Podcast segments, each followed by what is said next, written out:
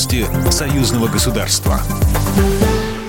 Здравствуйте, в студии Екатерина Шевцова. Россия продолжит формирование единого образовательного и научно-технологического пространства в рамках углубления интеграции союзного государства. Об этом заявил Михаил Мишустин на заседании российского правительства, комментируя итоги рабочей поездки в Минск, который состоялся в начале этой недели. Михаил Мишустин и Роман Головченко посетили Минский филиал Российского Плехановского университета, пообщались со студентами. На двусторонней встрече обсудили углубление интеграции в Евразийском экономическом союзе, решения, направленные на повышение устойчивости экономик двух стран стран. Особое внимание противостояние санкциям. Роман Головченко, премьер-министр Республики Беларусь.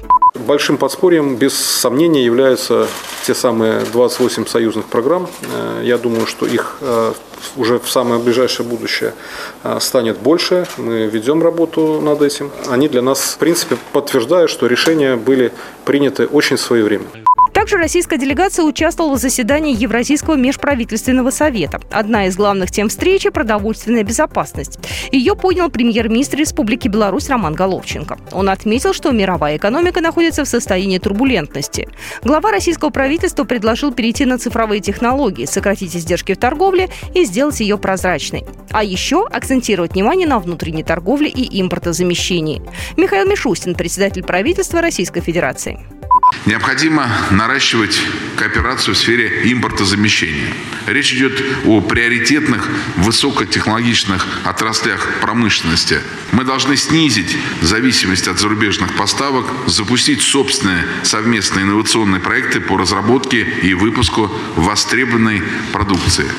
Михаил Мишустин отметил, что предстоит использование конкурентного преимущества всех участников Союза. Перспективными направлениями могут быть сфера вычислительных мощностей, авиастроение и фармацевтика.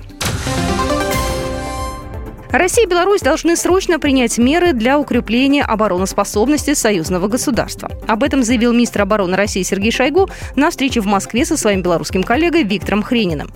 Республика Беларусь для нас важнейший стратегический партнер, ближайший друг и союзник. Сегодня двустороннее военное сотрудничество развивается в условиях беспрецедентного давления Запада, необъявленной войны против наших стран, сказал Шойгу. Кроме того, российский министр пригласил министра обороны Беларуси на Международный военно-технический форум «Армия», проведение которого запланировано на август. Программа произведена по заказу телерадиовещательной организации Союзного государства. По вопросу размещения рекламы на телеканале «Белрос» звоните по телефону в России 495 637 6522. В Беларуси плюс 375